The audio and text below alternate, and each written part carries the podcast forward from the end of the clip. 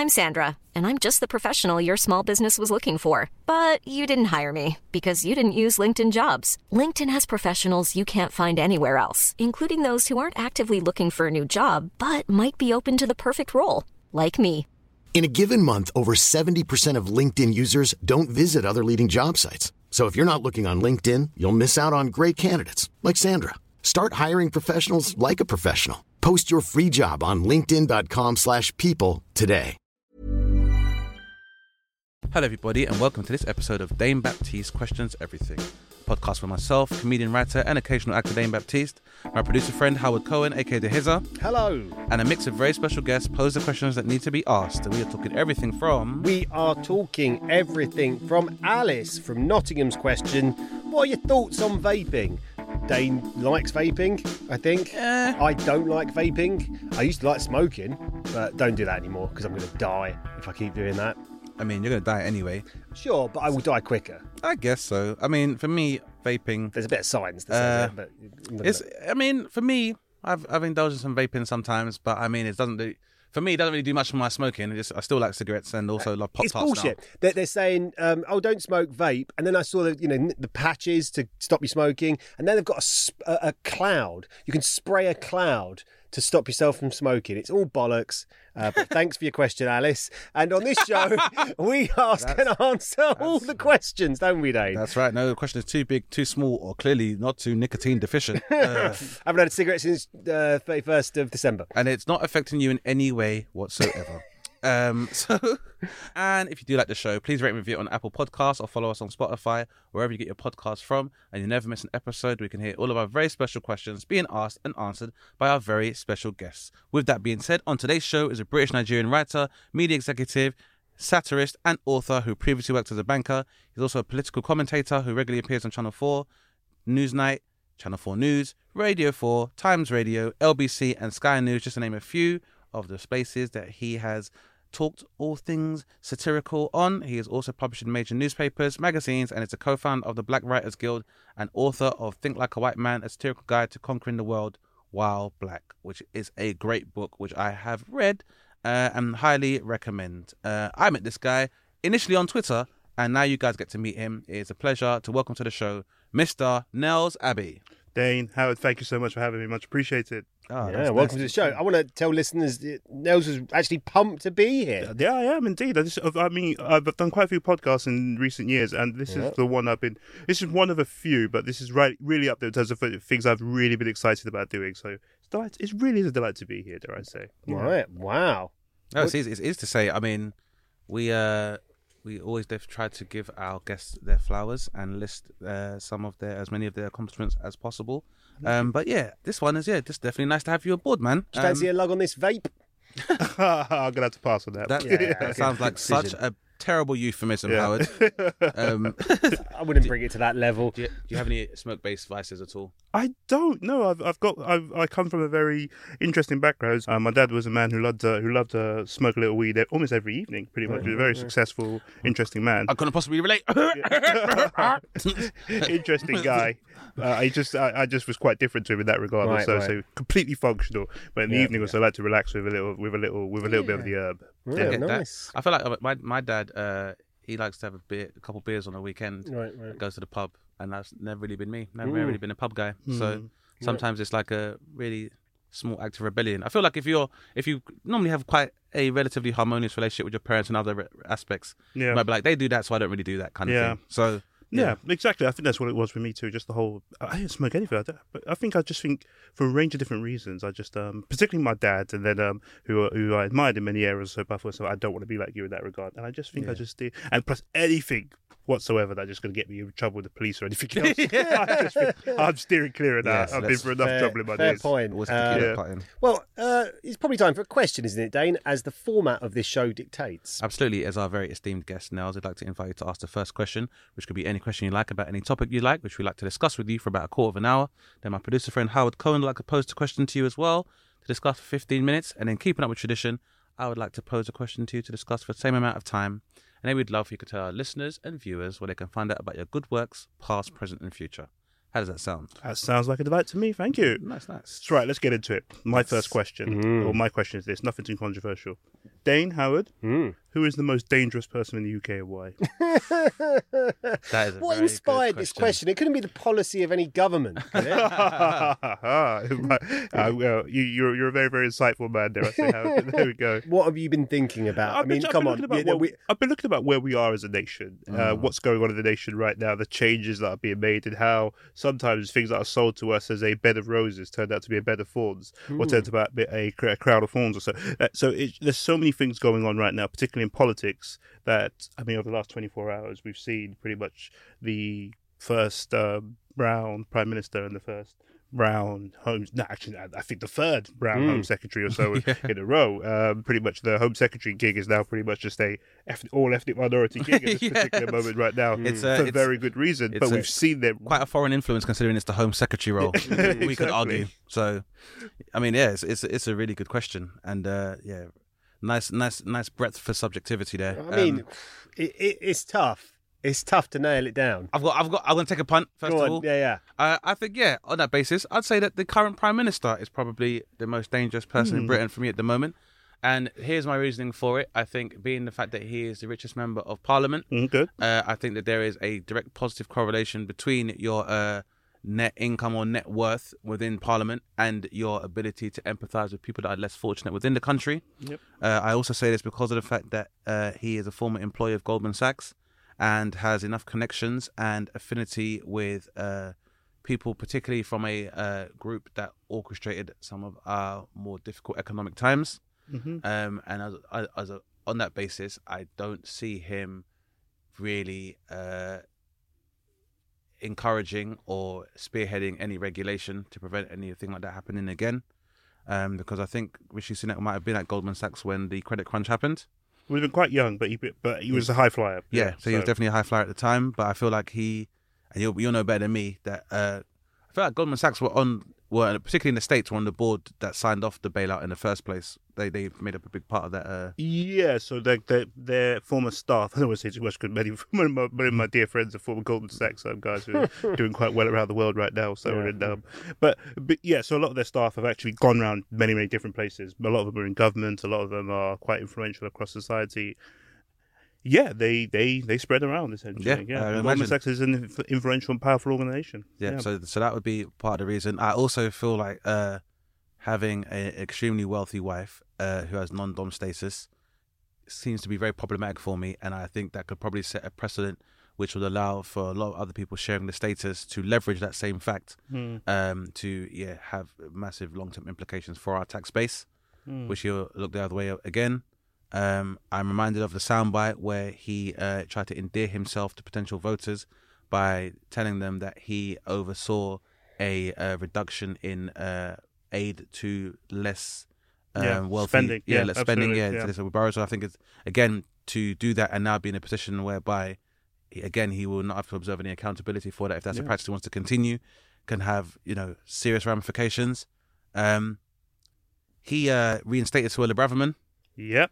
Because as bad as she is, and she could definitely be, she's definitely on the shortlist for top five dead or alive for dangerous people in Britain. Definitely. uh, at least ideologically. But for him to see that and be like, yeah, she can come back in this cabinet, uh, I find deeply di- disturbing. Uh, so far as I feel like as a civil servant, there's an element of uh, relatability that should be kind of part of, if nothing else, your uh, gimmick. Yeah. And I am deeply troubled by uh, anybody who does not know how McDonald's works. Hilarious. Uh, that, that's scary. Like if you don't know how to tap your, tap your card in McDonald's or at a petrol station, that is fucking scary. That's that, scary, yeah. That, that, that means I don't know. That that, that says to me, Eric, my butler does everything. Yeah. Like, that makes me wonder if like like that's that's as like Prince Charles not knowing how to use a pen. Like it's Yeah. you know I, I think that Rishi Sunak represents a uh, new elite class within the UK, which may be the one that replaces or rivals that of our uh, landed gentry Yeah. or monarchy, um, where you know these people are only answerable to or do nothing but enable, whether it's oligarchy or um or oligarch yeah oligarchy or uh, multinationalism and or multinational corporatism, and I think he uh, is going to encourage all of this that will be at a serious detriment to uh, people in the UK. It's a good, it's a good So, yeah. pick. So we've got Rishi Sunak. I'm going to go for a controversial one, Yeah, and I'm going to, I'm going to pick two. I'm going to pick Mark Zuckerberg and uh, Elon Musk Hmm. because they can infiltrate every country uh, in the world. Well- Don't matter which country Yeah, you are, pretty can, they- much. They, can infiltrate theoretically, but at the same time, it's like these guys. There's only certain regulation will limit them because obviously there'll be certain servers and stuff digitally which can stop them from entering other places. Whereas I think Rishi Sunak is the kind of guy that let's say that you know some kind of court or like human rights courts ruled Yeah. against an Elon Musk or a Mark Zuckerberg. He's the kind of guy who goes, yeah, come on, wash your money here though. That's all right. Come and invest. It was, like you know, remember when Liz Truss, because she was very dangerous because was. she kept trying to um, justify deregulation by claiming that they would it would lead to investment, and it's kind of like even if you do represent a part of that corporate entity, just to say blind and say, oh, they'll just invest, they'll just invest. What does that even mean? Is it just a very ambiguous term to say that you'll invest? Are they invested in infrastructure? Are they invested in like uh, framework for healthcare, or you know? Are they buying up assets en masse or so, just buying housing yeah. stock, entire postcodes or Yeah, so, and then yeah, becoming and- everyone's landlord or something? Yeah, so invest is a very broad and ambig- ambiguous term that really doesn't have that much of a meaning, but yeah. yeah, it's just it's just it's it's something that for me and and it represents a large part of this uh very dangerous uh, what people refer today in populism as like word salad. Yeah. Whereas there's certain words that are used as uh, dog whistles to uh, mobilize uh, certain aspects of the voting company. Yeah, keep it because investment to people that were wind on Thatcherism, Mm. that that sounds positive to yeah, you. positive, if you yeah. grew up in Thatcherism, it's like, oh, they're going to invest in the country. That makes you think, oh, so that means okay, there'll be available affordable housing, or that means that people are going to be creating new uh, job opportunities. It doesn't address the fact that like these job opportunities are going to exist within a gig economy, and they are, you know, hard, largely dependent upon trying to uh, destroy unions or you know just destroy collective, bar- or I guess um, delegitimize collective bargaining in general Yeah. or you know passing legislation so that you can't unionize or you can't protest working conditions. Yeah. So I think the person that's overseeing all of that right now, I think is Rishi make Sunak. com- that's make why I a think it's compelling dangerous. argument. To be fair, Hmm. I mean, my my reasoning was just the fact that I just feel that that the, the the looking at a different bit of existence at the moment, that it's the disconnect Mhm. we all feel from each other Yeah. on a daily basis, and I fully believe that the best things in life are based around uh, natural nature reactions. You know, being in a room. Like it's nice to be in a room with you now. It is It's like, indeed. if you want a computer, it'd be fine, but wouldn't be quite as good as seeing you Yep. here and you know look at your shoes. We've got That- quite sim- we've got quite similar shoes on actually. We have, uh, We've actually got the same sh- no, we haven't got the same shoes. Asics, I don't know what yeah, those are, but, but, you know, it's just Yep. good to be humans These in are a un- these are- room. These are Under Armour. Yeah, Hold slightly on. The, the, under, the Under Armour Howard Cohen's. They Yeah, were made especially for Romesh him. once mocked them, um, but it's fine. But the um, the Luckily, they the the armor part means Howard didn't give a fuck. yeah, yeah. Cle- clearly. Uh, but I get a feeling that those guys, their platforms, the way they're going to hoover up all this AI stuff very Yeah, quickly, to me, it just feels like that is a dangerous bit because once we lose our humanity, Dane, Mm-hmm. then we're really done for. But, Somebody played. Did you hear? There was something about when you mentioned the AI thing about losing their humanity too. And you think of how creative you have to be, and you both of you guys have to be, and we- it will- everybody in this room. What we all have to do is to really get our work out there.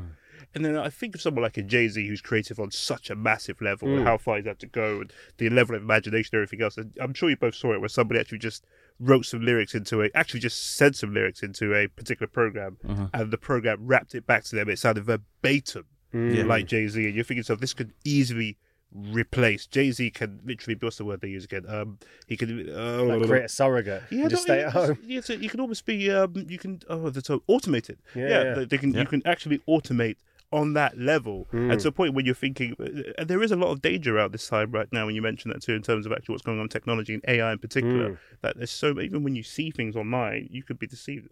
I mean, how reliable are things being caught when you are handing in audio in court or Yeah, so, yeah. or something? Who knows what could be? And all three of us have our voices out there in large, Hmm. in large quantities, and the Yeah. tone and methods or so. So It's quite very, scary. It's very, it's very scary, especially because the uh, prime minister has recommended ex- uh, uh, adding mathematics through the entirety of the uh, curricula Yeah. and further education as a an incent- as a compulsory subject Hmm. for students. Which for me is like, is that because you just want everyone to just do code, Coding, yeah, kind of- for coding in order to yeah. further mobilize this use of AI? Yeah. um, because I'd say for someone who's so insistent on us learning numbers, there's a lot about this kind of this current cabinet, and the numbers don't really add up. And uh, again, I, I say the danger is because I feel like the buck stops with him. It's also dangerous because of you know the the optics of the current cabinet because you know a lot of people are celebrating the fact that we now have our first uh, Asian prime minister, but um, for me it's like it really is about the fact that ideology is not something that uh, really has a skin color a lot of the time. We've uh, you and I have discussed on many occasions that there are many people that may share our skin tone but do not share our platitudes in the slightest, and in many ways uh, represent the antithesis of our ideas where Mm-hmm. uh, egalitarianism is concerned. But it's like, you know, again, this is you know this is somebody who uh, almost bragged about not having working class friends. Yeah. And for me, you know, we're talking about the majority of the uh, of the people in this country. Yeah. And you are now in a position where the ide- ideally you're supposed to be a civil servant to the needs and whims of these people. But Yeah. I'm deeply concerned about somebody whose uh, priorities in the uh, advent of, you know, artificial intelligence and you know austerity is you know talking about the again vague vague vague promises of leveling up and also trying to pass legislation which prevents protesting which is, allows people to remove their uh, their citizenship um but I think it's all done through someone who appears to be quite non-threatening, very very petite and uh, very softly spoken. Yeah, yeah. How could he be causing any trouble? He don't even have, he don't even have a beard. I don't even know if he could even grow one. I don't think Rishi Sunak can grow a beard. No, it's a don't great, know. and it's a great TV show. If you could make it, get a commission. Can Rishi Rishi Can Sunak Rishi grow a Sunak beard? grow a beard? I, I think beard. if Suella watch that. Braverman and Rishi Sunak start at the same time, Hilarious. she'll definitely get a beard first. No, as you asked the question, who, who are you picking? Um, I, I agree with both of you. Both of you say, um, but I, I agree with both of you. I think they're probably bigger threats. The person who I'm going to mention is probably bigger threats than um than the person that b- both of you have mentioned. Uh, Is probably a bigger threat than the person I'm going to mention. The person I'm going to mention is for a slightly different reason whatsoever, but it's just something you both touched upon. And I do look at. I, I'm not sure it's just a person, one person. I think it's it's a particular type of politics that is merged right now, and you you alluded to earlier on. So it's this. I call it the um, the diversity washing of almost t- certain areas. I'm tempted to say fascism. That you're seeing uh, the likes of Suella Braverman, for example, uh, who is who's pretty much Tommy Robinson in the Home Office, hmm. but she's brown. With me? And Yeah. just got absolutely. Look at what she's doing. I mean, at least speak. Tommy Robinson gives money to sex workers. hilarious. You know, at least he at least he puts money back into the economy by all the or the money he spent on cocaine. Well, yeah, but we don't know. We we, we can't assume that that Suella's not doing. The That's true. Yeah, too. that is very true. I, have yeah. seen her, man. I, I'm not. I don't get the vibe Yeah, the beard, the beard thing comes back up Um, again when you. Absolutely, I'm not getting the vibe. There's a man who's putting it down. But anyway, but anyway, but uh, uh, plus the frustration must be coming from somewhere. But the the problem that we have with in this situation right now is that. Um, Britain has a very, very right-leaning media. Uh, much of our media is very, very right-wing, and also, too, a lot of our media can be quite dishonest too. They're not honest brokers. So when they say, you and I have discussed this a gazillion times, Dana, when we looked at this, we saw this coming. Essentially, that Yeah. we saw this galloping towards us. That we've got this situation. We've got these very diverse people, um, but they're bringing extremely right-wing politics um, to the point where it's it's the normalization of politics that would have been considered BNP, EDL, just five, ten years ago. And I mean, even the BNP when uh, Nick Griffin ended up becoming an MEP yep. wasn't as He was not. You're wasn't- correct. He he- wasn't. even as he wasn't as, as- as extreme He wasn't as extreme. You That's a about very good a point. about the jingoism. He, wa- wasn't. He yeah. wasn't as extreme as this. So, so this is further to the right of Griffin. Griffin kind of just played And underground. He, he was bit. so right wing. His his right eye didn't work too great, or maybe it was the left one.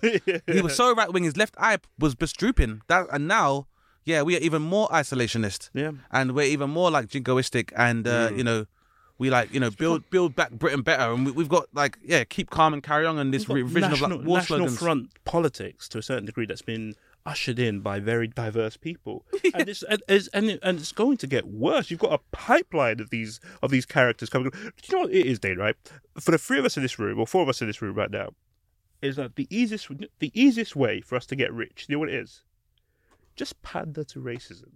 Pretty much. Just say uh, if you can. Ju- it's. I would tend to say that that my daughter has to learn three R's and a C, and I'm not going to say the C word, but it's um, reading, writing, arithmetic, and then the other one rhymes with spoon. And I just think that yeah, that my daughter has to learn how to rhyme with spooning Yeah. because that's the heart. That is the most lucrative skill you can have as an ethnic minority in this world today. I've seen And it. somebody- a lot of comedians, in particular, uh, there's been, there's been a particular rise in comedians who uh, postulate as what they call themselves critical thinkers, when really Oh, yeah, all just- they're doing is yeah. appealing to a right wing fan base very, for remuneration. racist Because- yeah, yeah. because they where they failed on stage when they were ethnic people, and now have decided to pretend that they are now uh, right wing. I mean, you and I remember there was a, we'll, we'll mention his name, but there was the rapper that was with that one particular point. Yes, yeah, yeah. I knew this guy from back in the day when he was a normal guy. Yep. And now suddenly he's become this right wing rock star. Hmm. And he was a he was a failed Channel U rapper, and I mean he wasn't he wasn't Oh, good. you were bad. so- so you were he- so he- bad. He was, um, you was- know who you are. he was he was um he wasn't uh, so Channel U. One great thing about Channel, I think Channel U is one of the great institutions in British history because when you think of pop culture where we are today in terms of versus where we were about pre Channel U time or so, and I don't think one extra MTV MTV base changed moved the dial. It was Channel U. No, that gave definitely us- Channel U. that gave us the actual research and development um, unit, and it was the best thing to watch after after a long day at uni or anything else. Just Yeah. watching normal people like us. So you with me? Just Absolutely. on the road, shooting shooting videos with cheapest with the cheapest. It was possible- it was as instrumental as like Def Jam is to Oh, like, definitely. the, the dissemination and promotion of hip hop. Like yeah, co- Channel U comedy was yeah, so Channel U important. did Yeah, yeah, so much, but you then take a look at what was so this guy was just he was so Channel U also too brought the British accent into hip hop, and it did a very very good way. So we found that ability to actually find that research and development um, unit for, and it was good. I just loved all the South Side, um, North Wheezy, all those videos. I just love seeing people repping their ends in the. But then we had this guy who was coming with this very very again this very very Amer- American accent. He wasn't a particularly good rapper. He was he just looked out of it, and he didn't work. It didn't work for him. It was a joke. Then suddenly he reinvents himself as this very very extreme right winger Yeah, on his, Twitter. His whole And gimmick being about his right wing platitudes, enormous. trans- transphobic, yeah, and yeah, and generates a massive, enormous, fan base. enormous, enormous. And I, and I think that's a great. That is a great way of putting it. Is that it's uh, modern this modern day like social media shucking and jiving. Yeah, yeah, yeah. Has yeah opened up a whole It's an new industry. fan base. Yeah, it's an in, it's, an, an industry, industry. Mm. And, and it is because like even another example being like someone like Candace Owens, Candace Owens, yeah. who really first realized her profile because of the fact that she had been uh, racially uh, Abused herself, abused yeah. herself at Yeah, school, yeah. and the NAACP had taken up for her. And off the back of that, when she realized that she could make more money and have more profile by postulating as a right wing, uh, basically enabler of racism and Yeah. race, a racism denier or racism racism apologist, Yeah. then um, she uh, yeah went that way. It was more lucrative up until 2020, Yeah. uh, when it wasn't as lucrative to be openly anti-black, and she then like a lot of um, uh, shuckers and jivers are doing now, or like you know digital minstrels do now, Mm-hmm. is that they're now moving towards this attack of like uh, the transgender community Yeah, yeah. because it's still it's still a, a minority that is still marginalized and there's an acceptable mistrust and hatred towards them whereas you know turn of the century would have been happy to like people to say same thing about like uh muslims uh but yeah It seems um, strange that uh, you know they've jumped on this kind of bandwagon, really, Yeah. because it's not like anyone's got to a position of power by being like a lucrative racist. No, they it? have, they I'm have, joking. I'm joking. He's on trial today. You know, he's fucking Trump's the ultimate. Trump has Trump and Yeah. Farage have kind of Yeah. like gone down as like the fucking godfathers. Like they're Yeah. like uh, you know. Uh, Berry Gordy for like for Motown, is. and when it comes to So fucking like the monetizing racism, yeah, the Smokey Robinson You know what I mean? Yeah. do you know what's funny? And that's the thing with Suella as well is that it's it's like all the sound bites are just like almost it's almost nostalgic. It's like stuff like Alf Garnett would go, oh, that's a bit strong, isn't Yeah, it? yeah, yeah, yeah, yeah. Like literally the other day, like to paraphrase, they were kind of like, "Well, what do, what do you say about this report where it says the majority of people that are involved in child molestation are actually English?" She was like, "Ah, oh, nah." well, Just ignored it. She just ignored it and lied, and it was like, "Nah, there's Pakistani Pakistani grooming gangs." This is after David Carrick has been revealed as one of the most prolific abusers of women that Mm. the UK has ever seen. This is post Jimmy Savile, and she still turned around and goes, "Well, it's just the, it's Mm. just these Asians, isn't it? That's what the problem is." But the- But you know what's funny? With that, so the, a key difference between Britain and America in regards to this conversation, the danger it presents to us, is that in America, on the ethnic minority side at least, look, Candace Owens. Candace Owens was, even as Donald Trump was riding high and was president, he never brought them into government. no. He never brought them into government. He just put them. He just made sure they're on Fox News, they're on TV, they're they're on social media, doing everything else. So in Britain, Candace Owens was born and raised over here and doing the exact same shtick. Hmm. She'll be Home Secretary. She'll be Trade Secretary. She could even be Prime Minister. She'd be Kemi Badenoch. She would be Kemi Badenoch, yeah. But the thing that I think- hands, hands down. I, I think comes up for me when you when we're talking about this kind of stuff is, is you see certain examples Mm. that play out now where you know you're because because you because we're kind of analyzing kind of the boundaries right Mm. that's what that and, and we- we're basically saying the boundaries have swayed in a massive one direction right Yeah. and it's fascinating because on, on on on a flip side you'll see something like that cricket inquiry go on right? Yeah, yeah, yeah. where all these guys were being racist for Yeah. years and Yes, years. yeah. Now, I can only tell you my opinion.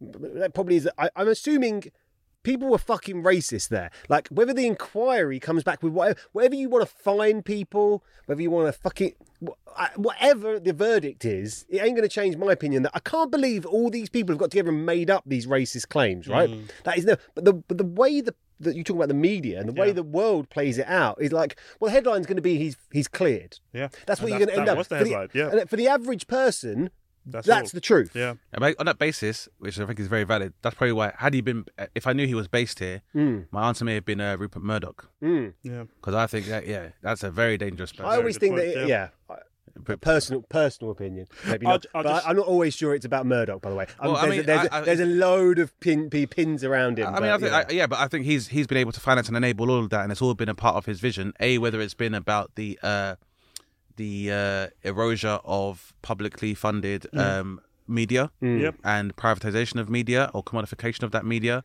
I think he's been dangerous in that respect. It's also been very dangerous because he has been able to almost synchronize the the ideology with the entertainment offering. It's Yeah. not a coincidence. I don't think that like you know there is a synchronicity between football culture and a lot of the uh, more regressive ideas about you know xeno- xenophobia and Islamophobia. The Like, Sun. yeah, the sun. Yeah, Yeah. because if, if you think about it, like how how can you have a publisher of a newspaper try to demonize Muslim grooming gangs when they sell pictures of teenage girls' breasts for twenty p? Good point. For years they've been doing that. Yeah. Uh, uh, to for a and I know men now who, when we were kids, would buy the Daily Star, they'd buy the Sun for twenty pence. Yeah. The first page is uh, is the teenage girl's breast, cheaper than a packet of sweets. Yeah. And then you wonder why you live in a culture of the objectif- objectified women objectified. Not only that, what kind of paradox have they been able to create in our heads where you have people who are vehemently opposed to immigration, but then wholly dependent on football culture, Yeah. Yeah. which yeah. is de- completely dependent on immigration Yeah. is is the only reason that the Premier League enjoys the pro the profile that it does is due to its immigration policies, Agreed. and also and also how open it has been to uh, external funding from oligarchs. Yeah. yeah. That started here. We'll be back after this.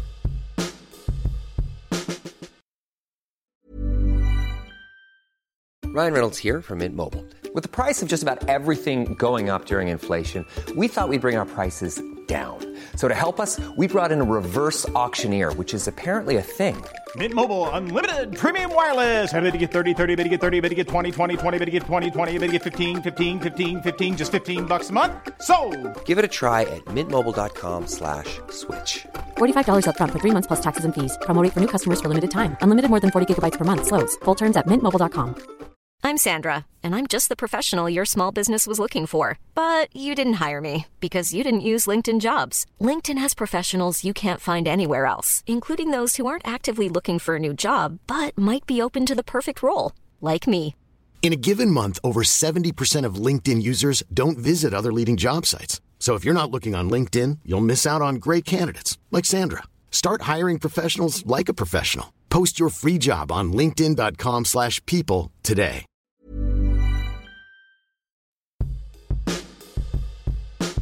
Welcome back to the show.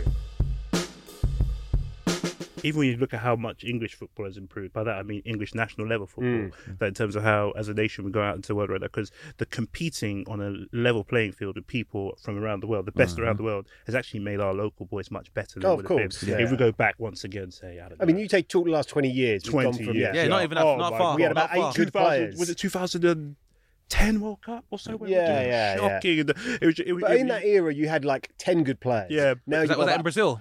no, that was um, South Africa. South oh, yeah, it was Africa, South yeah, Africa. yeah, oh, South Africa, that's yeah, when yeah. Mesut Ozil, when Mesut Ozil embarrassed England on his own. Yeah, yeah, Yeah, yeah, yeah, yeah, he yeah. Destroyed He it dest- was- on his was- own. He destroyed it them on his own. Yeah. So much so that is England's protests to the result of that game is why we have VAR now. Yeah, yeah, absolutely. That's No, why we no, have- that was, Yeah, yeah. was that the goal line technology. The goal line technology, yeah, goal line- yeah, goal line technology Then- now, yeah. then we moved- so the introduction of technology into football, it was England. It was pretty much England just protesting, and then from goal line technology, then came with, with VAR right now. But in yeah, terms yeah. of thinking about those, you know, the most dangerous person in the country, I think you know, very roundly coming around to the the, the sense that this this uh, diversity washed government Yeah. are the most dangerous people now, and and and and that phrase is a brilliant f- phrase. I've not heard that too much before. Mm-hmm. And obviously, you spend a lot of time writing about what these people must be spending their life doing, which is thinking like the white man, right? That's Yeah. what that's what these two people we've spoke about a lot, Yeah. Yeah, the. Prime Minister and Home Secretary, are Can I- doing. Can I point something out? uh, If, since we're on this bit of Absolutely. brilliant Yeah, podcast, I please got a bit, a bit left with this. There's someone else I want to point out who's a danger to this country. Well, not just danger to this country, it's a danger in general. And it's someone I don't think gets, is- gets held out for enough criticism in this regard.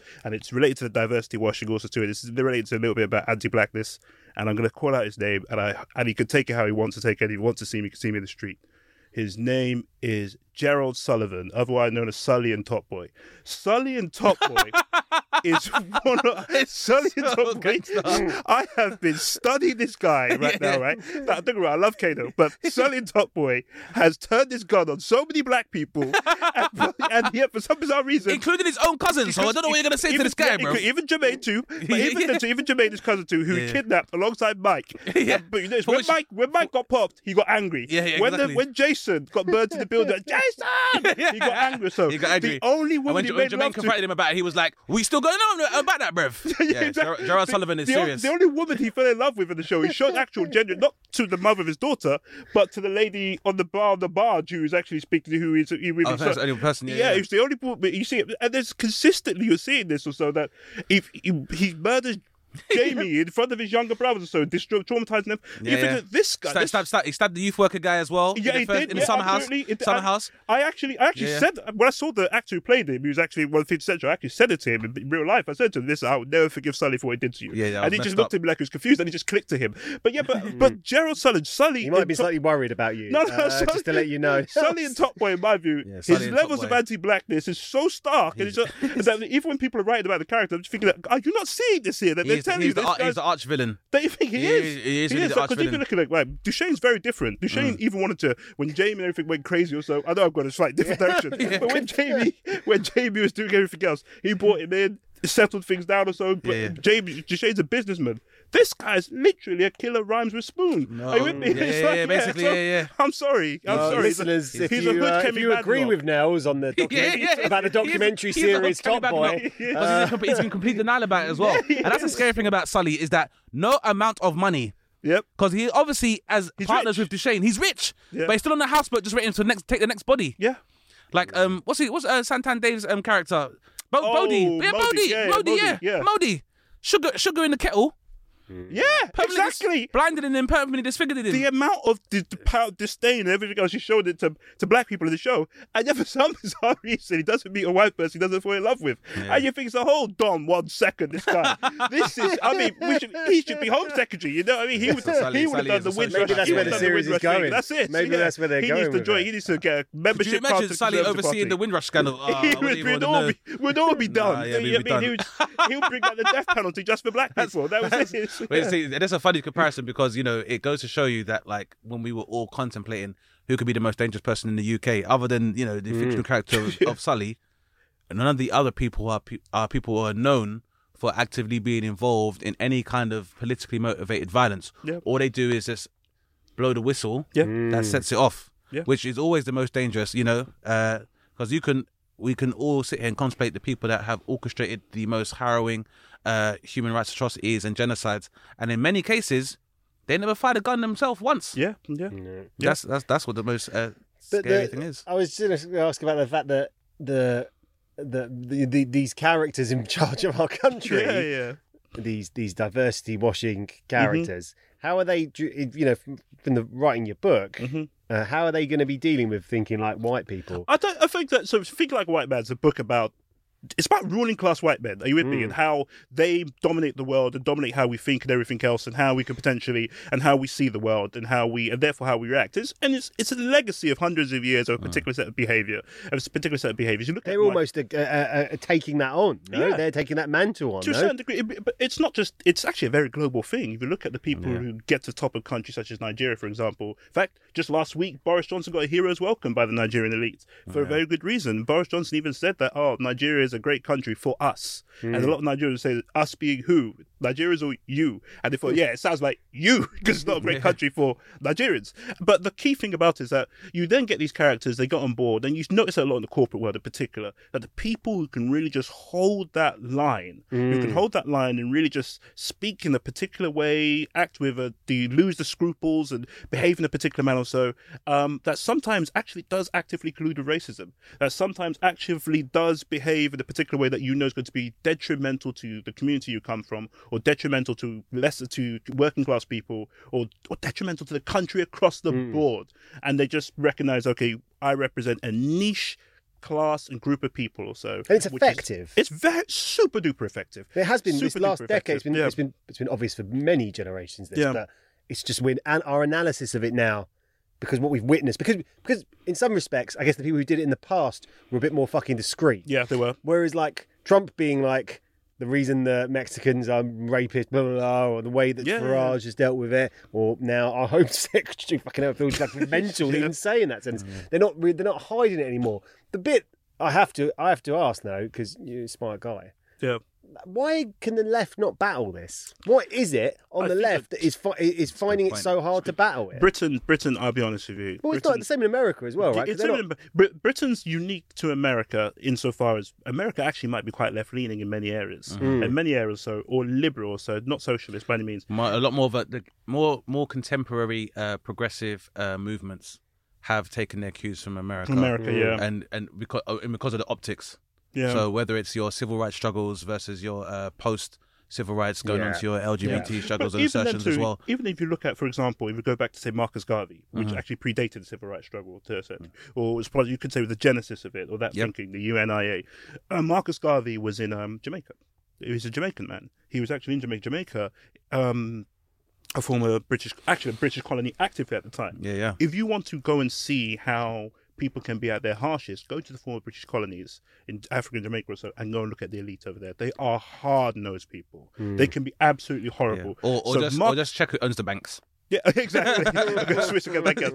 But then, but Marcus Garvey, his movement didn't really pop off in, in Jamaica. or So he had all the game, he had everything else. He uh-huh. had to go to America Yeah. for it to really and truly, for it to really and truly get to, to, for it to make some degree of traction. So there's a lot going on. But in Britain, for example, I think Britain is, is a largely a conservative nation. Is a largely, a, at least a socially And I conservative think I, nation. I think one of the reasons for that as well is that it's because of the the uh, the social hierarchy varies in that while there may be a bi- bipartisan um, stratification with British uh, society, that also has uh, a monarchy yeah. that also adds to that as well. So whether or not you um, subscribe to either sides of the center, mm. you always still going to concede to some sense of social hierarchy in many cases. Mm. Because the difference between America is that, like, while there may be a left wing or you know egalitarian ideology, it's within a republic. and anyone mm. can Whereas reach even the top of it. Yeah, exactly. Yeah. Whereas people here who might be like, you know, I'm salt of the earth. I go to work and I'm have identify with ideas of left wing or union. Might still be like, oh, the Queen. Even even like my parents' generation, who are will be outspoken and opposed to so many other aspects of conservative belief, whether it's like racism or anti-blackness, anti-Semitism. They still like, well, the Queen passed away and it's Yeah, yeah, yeah. it's a good thing. yeah, yeah. Whereas you know, in America, as you as you saw when I when I observed when the Queen passed away, the people that appeared to be uh, most celebratory of this were African Americans Yeah. and uh, the Irish, Yeah. and and some uh, elements of Southeast Asians. Yeah. But those diasporas uh, in the within the UK itself Yeah. weren't as outspoken. They were, yeah. Well, then again, too, we, we knew the potential threat it posed. Yeah, So yeah, we yeah, knew that's the, true. everybody. Yeah, knew, Somebody actually tweeted a long time. ago, I don't know the name of the person, but the, somebody just wrote this point said that in the next ten years something's going to happen in this country, and when that day it happens, or so you black people need to keep their mouths firmly shut because it could actually change a lot of things. Because again, when you look at it, essentially they treat the royal members of the royal family not as if they're human beings, they're gods, essentially, as if they're literally human beings. which, which is which is a, a strange paradox considering how much pride uh, Britons, particularly middle class Britons or Britain's bourgeoisie, how much pride they associate with themselves being enlightened from uh, theocratic ideas of being or theocracy, like so they're irreligious or atheist, you know, and people will celebrate like the uh, uh, perspectives of like a Ricky Gervais who was an outspoken atheist. Yeah. And I find it very interesting that so many people are outspoken about being agnostic or irreligious in this country, and everyone seems to forget the first word of our national anthem. God save the Queen. Yeah, absolutely. God. But even then, too, it's e- even then, too, when you take a look at it, like, even when I, when I said that they, it's almost like they're gods or demigods or so, you then look at the first of the ten, and you look at this meant to be a Christian country to a certain degree or so, right? This is predominantly. Right, definitely, Everything definitely. else, the Queen is the head of the church or so. But at Trust same me, as a Jew, I can tell you this is a Christian country. exactly. So, so, but then if the Queen's meant to be the head of the church, and you, you treat the Queen like a god, and you think to yourself, though, but this, how is this consistent with the first of the Ten Commandments? Do you think you should have no other gods other than the Lord, your- Lord of the yeah. Lord your God? It's like, but you or got a make, god make here. unto thee any other craven image, and so or there's obelisks really outside of all the royal properties in the first place. I often So- have ended up in a conversation with people in my life, you know, not necessarily in these scenarios, but like talking about how, you know, I, I have no wish to keep the royal family. Mm. Uh, and and it, and it, you know it causes issues, doesn't it? Particularly you know amongst family. Yeah, Mm. And and, Or- and just just family because.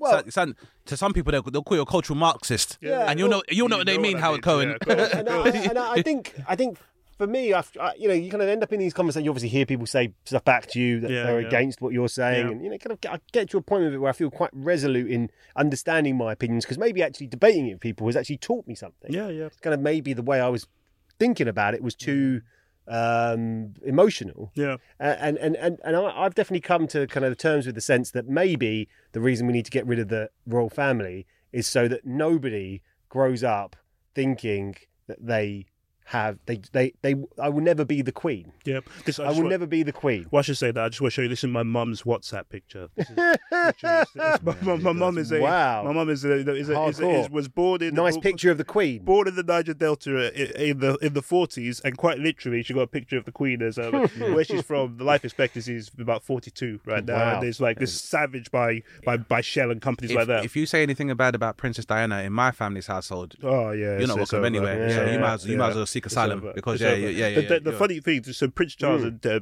Charles and Diana got married on my first birthday in '81. Oh, yeah. And then um, uh, what's funny is that the plates of Charles West Down is still on my mum's wall to this very day. The Charles West Down plate. it's just like our mum. Our mum does. Mum lives a life. She's like, hey, she keeps cu- a cutlery over if royalty ever comes over. You think that cutlery and the best stuff's in one place? You think so? How did you? How did you develop this? This well, it's the pro- I think it's as like you said, it's the proximity. It's the proximity to uh, religion. Yeah. Because of that divine lineage, it's like you know, Yeah, yeah. people are seeing a, I guess, what they perceive to be a tangible example of uh, Yeah. divinity that they can project onto, and by just being associated by the Commonwealth, to a lot of people who themselves have had both their lands and minds colonized Yeah, yeah, by yeah. these uh, ideas. It, it, Yeah. it Yeah. creates this dangerous thought in, in, in, in, in people, whatever stage in life, but you know, it comes into you an early stage where you're, I can't aspire to, you know, all I can do is aspire to be as as as, as wonderful and as classy as as the Queen and the royal family, as if the f- lives they lead and the and the and the variables that we're talking about of of what you eat your dinner on Yeah. and, and and what you eat for dinner and Yeah. all these things and what what car you all of the I've got to, who drives like all of this stuff that means fucking nothing, Nothing. for the for the actual quality of your existence and the meaning of your life. I mean, that's my you know, it really gets awkward because you often talk about the charity work that they do, Mm-hmm. and it's like, yeah, but go through go through that with a fine tooth comb and tell me you'd be better off just giving the money of these people to you know. It, I don't know. I probably yeah no. If we didn't have to kick up or pay That's for what I land mean. via like uh, leasehold to these people, Mm. we probably have a lot more left over for more altruistic concerns. And obviously, you know, a lot of these people that are this poverty is born out of colonization Yeah, and paying absolutely. uh, compensation or I guess um, you know continuing to pay to these previous uh, colonizers. But I think one of the reasons why how I feel that the left struggles to be able to oppose this uh, new kind of crypto fascist and uh, populism is because um, well, first of all, even people who would associate themselves with being left or maybe socialist or basically what we refer to as a working class have also been reared in Thatcherism have. and uh, also um, have been able to, I guess, experience what we could argue are perks of globalized capitalism. Yeah, yeah. Like we've not been like a lot of the, uh, I suppose, freedoms and, uh, like I said, the collective bargaining that we enjoy today have not been around for that long necessarily. And by that same, because I, like I said, being an '80s baby, I remember going to see family up north when being able to eat fish with your fish and chips. That's a luxury. That was a luxury. Yeah, That was a luxury. You got maybe bits at best. Whereas, Yeah. you know, technology has probably provided for people who would never really have access to certain other perks of life, you know, new opportunities for materialism which have worked so effectively that they have probably, uh, yeah, been uh, eff- effective. So, for example, you think about like 80s riots and riots that happened in like Toxteth and Brixton. Yeah, yeah. These are about people trying to associate their dignity with having an occupation and having rights as a human being and as an employee. Whereas the rights that we saw at the turn of the century, people were robbing places like JD Sports, and because mm. really, the mentality has changed now, where we've, you know, Thatcher Thatcherism prevailed, mm. and and for a lot of people, however we talk about it, people saw that as a a real opportunity for social mobility mm. that would not have been provided to them by a left wing government. And by that same token, there has been there are a mixture of some of those values where there's like there's the working class values that exist in terms of like you know religious belief or communal communal belief. Yeah, yeah. But so far as people's understanding of politics and economics, like you said, most people are much more conservative, yeah. and you got to remember that even awa- political uh, awareness or your the how that's a commodity that very few people can afford. Yeah. So if you think about how people are able to grasp, uh, you know, the ideas of politics and ideology in this country, remember it's nothing to do with um, going to school and stuff like that. It's or I should say, we're not living in a country of 100% literacy. Mm. So there are some people who only have a certain limited number of understanding. And I would wager that most people, or most of those people, well, let me put it simply: the Sun is what the biggest selling newspaper in the country, Yes, it or the Daily yeah. Mail. Yeah. So then, yeah, of But, course. but you take a look. That's a that's a key part about this too. Where you, where you mentioned it because that people. If, if I ask both of you, what what was your what newspaper did you grow up with? What was the newspaper that you read that informed my in my house it was the Mirror because My- my, mum grew up up north, and so that was the uh, left wing aspect of it was in my household was a bit stronger. Yeah.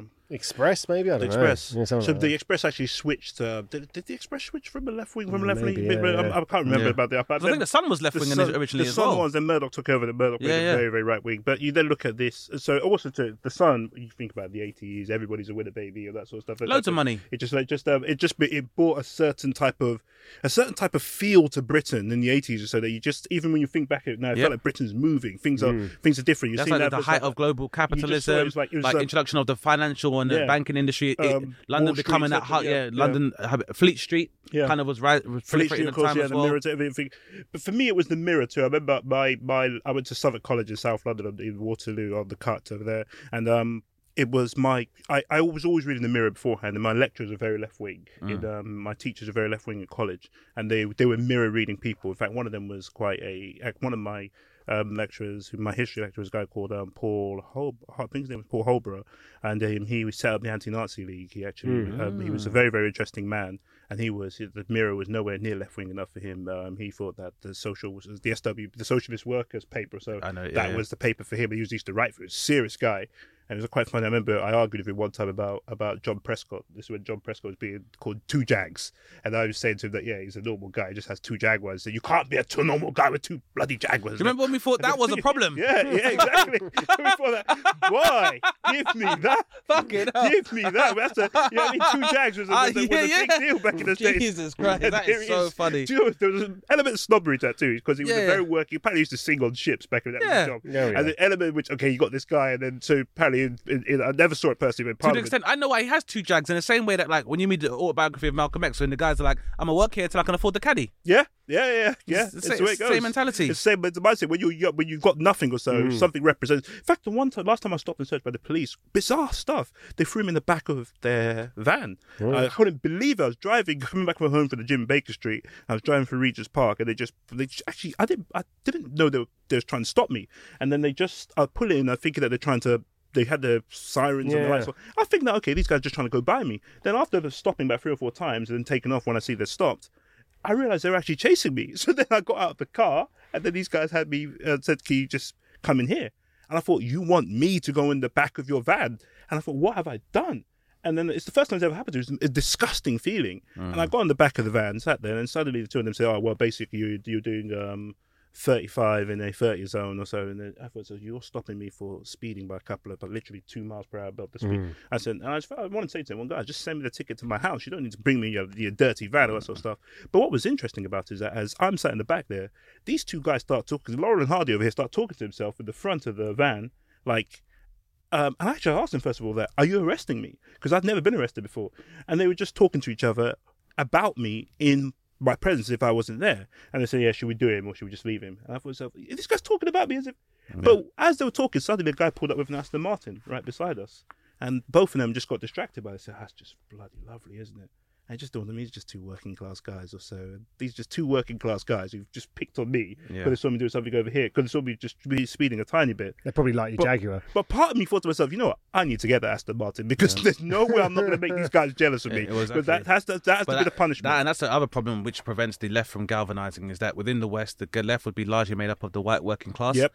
And what the white working class has been given is that where capitalism does fail them, where they can't really live up to its uh, to the uh, aspirations or realize their full capitalist potential, Yep. is that they've been given white supremacy instead. the race, And that's the problem as well, is that they've been given race. Is that so? What will ever prevent for a full galvanization of the white working class is the creation of social hierarchy. Because you got to remember, whiteness really only became a concept in order to galvanize a force to oppose what they perceive as the threat of a uh, black-led egalitarian revolution. Mm. Yeah. Because you know. We know how Jews were treated in this country. Yeah. Or, you know, in this country would have been uh, Irish travelers Yep. or Romany travelers or Jews in America, the Irish, Italians, or anyone who would have uh, been of the Catholic faith, particularly in the States. Yeah. yeah. And what happens is, rather than those groups coming alongside the diaspora to unify, then they are told that there is a hierarchy that exists, and the closer your proximity to, I guess, Anglo-Saxon, Anglo-Saxon Protestants wasps, yeah. or wasps, the uh, better off you are. So that's the problem as well. Is that like, it's like it's like you, uh, you may have seen a satirical picture where it's a kind of Murdoch-esque man sitting in the middle of a uh, next to a construction worker, and he's got like one cookie on his plate, and he's got a whole plate full of cookies, and he's like, "You got to be careful, mate. That guy's trying to take your cookie." Yeah. And that's one of the reasons why the left can't go on because, can't, for yeah. example, now that the left have been pitted against each other so much to fight over what is really a pittance, is that they now try to contextualize their struggle along these lines of identity politics,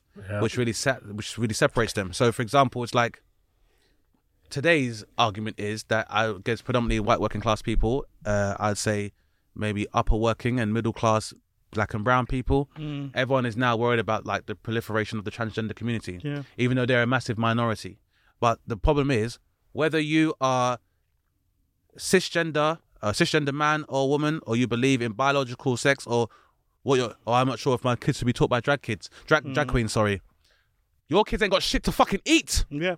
is is what is the issue. Yeah. When your kids leave school, there won't be no fucking job when they leave, or they'll be lumbered with massive debt, or they'll be forced to remain in higher education as a long term distraction.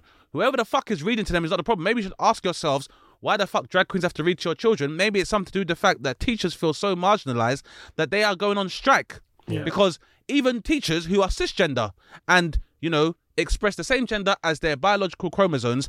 These people don't even like the job anymore. So maybe that's why drag queens are having to come in. Divide and conquer. And that's- about- yeah, even you think about it's funny for me. I just think about so what. To, this is the, uh, we're in early April right now. I don't want to date this, um, but Sure. step out my step out of my zone and date this. But we're in early April right now, and you want to speak of how micro a minority transgender people are. I live in London. I'm out and about every single day. I haven't seen a transgender person this year, knowingly, that I can visibly say that okay, there goes trans, or somebody's just come and spoken to me, or anything else. And yet, for some bizarre reason, I read about them almost every day in, in one newspaper or another. It almost seems like there's an agenda. Yeah, it does feel like there's, it does feel Now- like there's agenda. Yeah. Dane, it's happened again where we have not made it past the first question, Yeah. which means that we have to bring Nels back for another episode. Absolutely. There's no Right. way, because I haven't got to my question or your question. But Absolutely. it's been an excellent episode. Thank you so Yeah, I think I think everything was covered that I wanted to cover for this particular episode of We're gonna what I hope is round going to be a, a long, uh, sustained period of discourse with the man Nels Abbey. Thank you again for coming on, bro. Thanks for having me, guys. Thanks. Um, please tell our listeners and viewers where they can find out about your good works, past, present, and future. Yeah, I'm quite a lazy guy, so I don't have a website. Uh, I need to set one up. Uh, but you can find me on at Nels Abbey on Instagram and on Twitter. And uh, between one of those two places, just uh, message me or whatever or so, or just say hello uh, or say I hate you, and I will Buy your book. respond. Yeah, ah, you buy the book on Amazon. Or Definitely good- check out the book, guys. Yeah. It's a really good book, very funny book. If I do say so myself, it's uh, Think Like a White Man. And uh, yeah, comes highly recommended from us here at Dane Baptiste Questions Everything. Nels, always good to see you, bro. Thank you, You very much for chatting. Thank Let's you. do this again soon. Let's do it. You've been listening to Dane Baptiste Questions Everything, hosted by Dane Baptiste and myself, Howard Cohen. For more from Dane and myself, make sure you follow us on Instagram at Dane and at The Howard Cohen. You can now support us on Patreon. Just search DBQE Podcast and unlock ad free content, and you can watch the full length video of the podcast. Please don't forget to rate, review, and subscribe to us wherever you get your podcasts. If you have a question for Dane, make sure you send us a DM on Instagram at DBQE Podcast, and we could feature you in our next episode. Thanks for listening, guys, and remember, question everything.